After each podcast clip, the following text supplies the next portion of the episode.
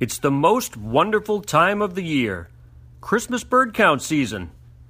Birders are digging out their warmest winter garb, polishing their optics, and marking their calendars to prepare for the all out birding blitz that is the Christmas bird count season. It runs from December 14th to January 5th, and I can guarantee there's a count near you.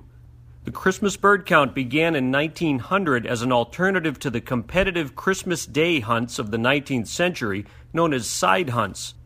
In these hunts, men would choose teams and then head off into the woods and fields to blast anything that moved. They had already fallen out of favor by 1900, but ornithologist Frank Chapman of the National Audubon Society made reference to these side hunts when he proposed a new Christmas tradition that he called the Christmas Bird Census.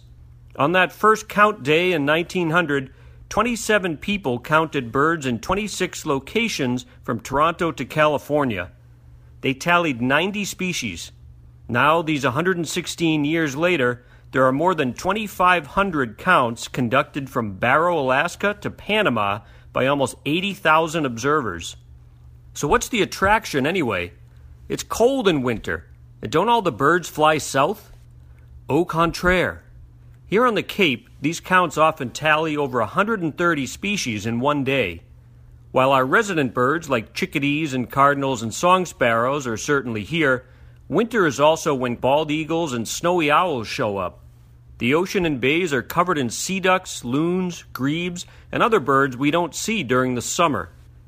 And because the Cape and Islands are relatively mild and snow free compared with the mainland, we tend to harbor a variety of late lingering birds like warblers and orioles that didn't fly south for some reason, not to mention the ducks that come here to flee the iced over ponds to our north. There are other benefits to winter birding here on the Cape. For example, nobody is stopping you at beach entrances to ask for money or ticketing your car. You can actually pull onto Route 6 without having a near death experience, in most cases. Since you technically have a full 24 hours to complete the count, hardcore Christmas bird counters like me tend to get up to get some owling in before daylight. Eastern screech owls are quite easy to find just about anywhere with trees by imitating their call, and great horned owls can usually be heard in the right places, especially just before dawn.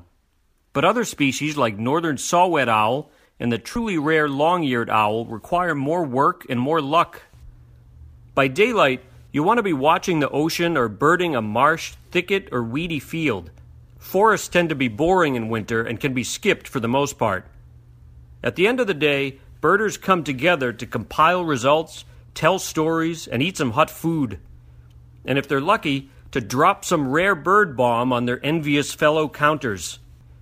The Cape Cod Bird Club website has more info on these and other local counts in case you want to join us the legions of the cold, clipboard clutching counters of Christmas.